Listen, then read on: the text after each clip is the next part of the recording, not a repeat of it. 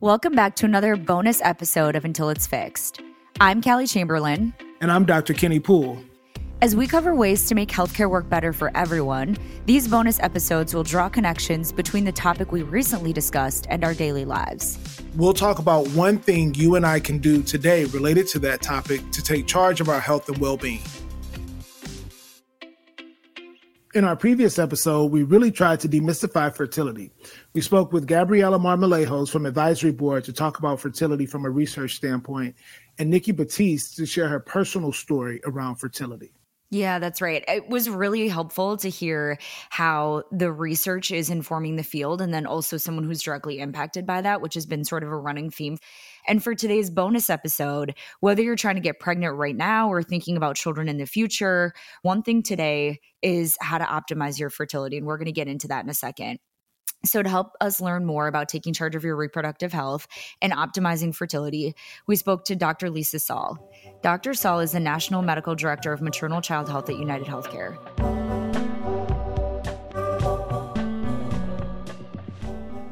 Thank you so much for joining us. As a leader who aims to improve women's health and maternal health, Dr. Saul, we're just curious to hear from you what you see being done to improve education about fertility and health support prior to pregnancy and preconception. So, I think what we're seeing that's different now, even as opposed to 20 years ago when I started practicing, is there is more of an interest in educating people about their health, mm. particularly about their reproductive health. And it's been really nice to see that we're getting away from addressing problems as they arise and truly looking at prevention. Mm. And in the maternity space and in the fertility space, those are two areas where that's of utmost importance.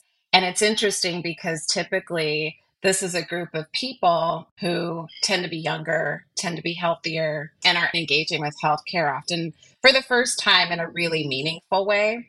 And so, what I'm finding is that the push towards helping people to prepare mm. for pregnancy has exposed, in many ways, fertility opportunities as people are planning to become pregnant and realizing that there are things that they could be doing to increase their chances and optimize fertility.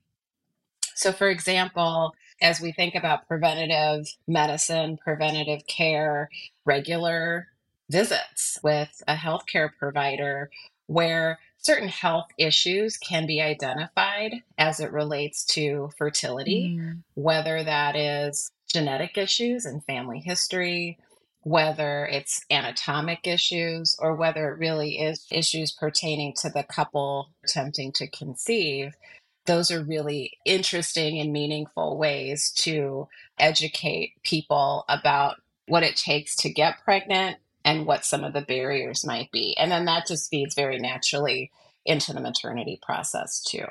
I like what you said about how we're seeing a lot of people take control of their reproductive health early on you know, and that's a good thing. And that kind of goes with people being a little bit more engaged with health as they are more nowadays, and also healthcare being a little bit more consumer centric. Mm-hmm. Here's my question though when people have questions, where should they go? Because there's a lot of misconceptions. And if you could speak to both men and women, that'd be great.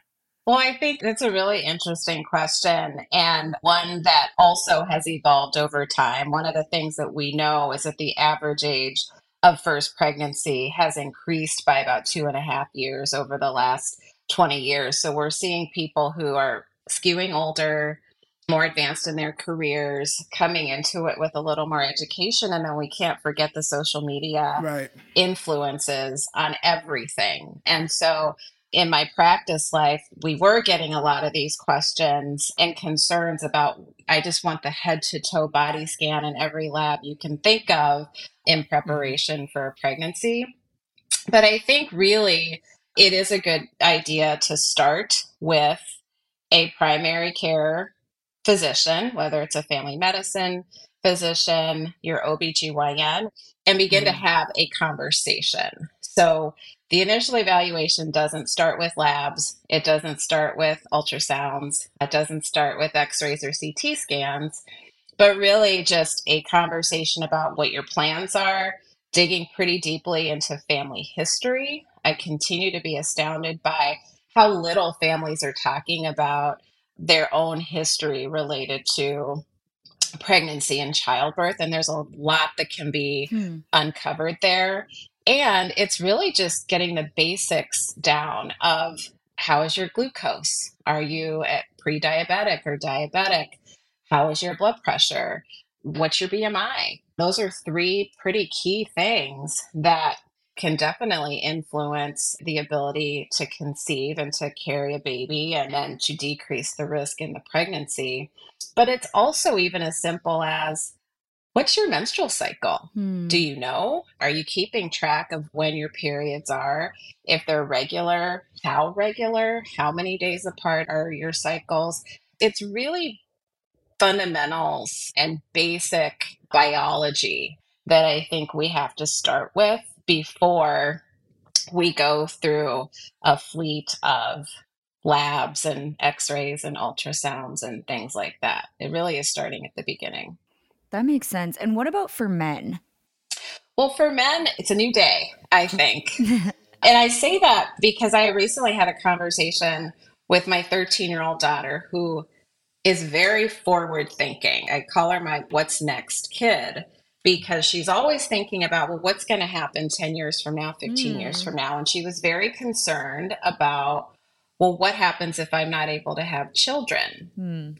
And we started to have this whole conversation about A, why are you worried about that right now? Mm. And B, what are you thinking about along those lines? And it really came down to it her wondering would it be her fault oh, wow. if she wasn't able to have children and i thought that that was really interesting in this day and age where girls are growing up in an era of more equity i think than i grew up with and yet this was something that she was really personalizing all that being said i think we have come a longer way in the last several decades towards understanding that this is really an issue of two people coming together to create a life, and that men have a responsibility and they are very interested in understanding what their role to play is in this. And so it's important to remember that we're looking at both of the individuals who mm-hmm. are trying to conceive and not leaving the evaluation of the man till the end. And so if there is an issue with fertility and an issue with difficulty conceiving, it really is imperative as I mentioned before, we're looking at many things family history, the health of the two individuals, anatomy is important. And so, with that, we have to look at the sperm count. We need to look at diet and exercise and mm-hmm. obesity. Age, paternal age is something that, you know, people tend to joke that someone who's 75 years old will father a child. There are issues with how motile sperm is, how healthy sperm is. And so those are things that a primary care doctor can start in terms of the general history and physical, as we talked about when we talked about women. But looking at the analysis of semen is something that a primary care doctor can do. And then, if there are issues in any of those areas, then they can also be referred to either a reproductive endocrinology specialist or a urologist if there are male mm. issues that could be contributing to difficulties conceiving. Yeah. Got it. That makes sense. That's super helpful because it sounds like the foundation is kind of the same regardless of what your gender is. So that makes sense. I'm curious, you mentioned family history. Can you just share a little bit more about how that might impact someone's fertility? Sure. Well, we talked a little bit about some of the medical complications in life that then can impact pregnancy. Diabetes, one, high blood pressure is mm-hmm. another, any autoimmune illnesses like lupus. These are factors that can impact blood flow to the organs that need to be functioning properly in order to move an egg and a sperm together to implant properly. They are also factors that can increase the risk of miscarriage. So, those are things to be aware of. But oftentimes, too, when people have had a family history of miscarriage or stillbirth, it tends to be something that's not really talked about mm-hmm. because there's a grief process that a family is going through, and depending on cultural issues and other factors, oftentimes it's not discussed. And I've been really surprised by the number of the patients that I've taken care of in the past who only know and find out about an extensive family history of significant complications mm-hmm. once it's happening mm-hmm. to them or has happened to them. And so I think because there are certain disorders that run in families that can absolutely impact not only the ability to conceive, but to carry a pregnancy to term. I think it's just a really important thing to open up these conversations yeah. just to inquire about are there anything that we should know it doesn't always mean something but it can be really helpful for the provider that's caring for you to have that information yeah, that makes sense. And as we discussed this season, there's a lot that goes into what makes you healthy. And for those who are looking to get pregnant, things like age, family history, lifestyle factors, and general health can all play a big part. Thank you so much, Dr. Saul, for joining us. This was so helpful. Yeah, of course. Thanks for listening. Join us next week for our season finale, where we'll share our favorite moments, biggest takeaways, and what we learned from each other. Make sure to follow or subscribe wherever you listen so you can get notified when a new episode is live. Catch you next time.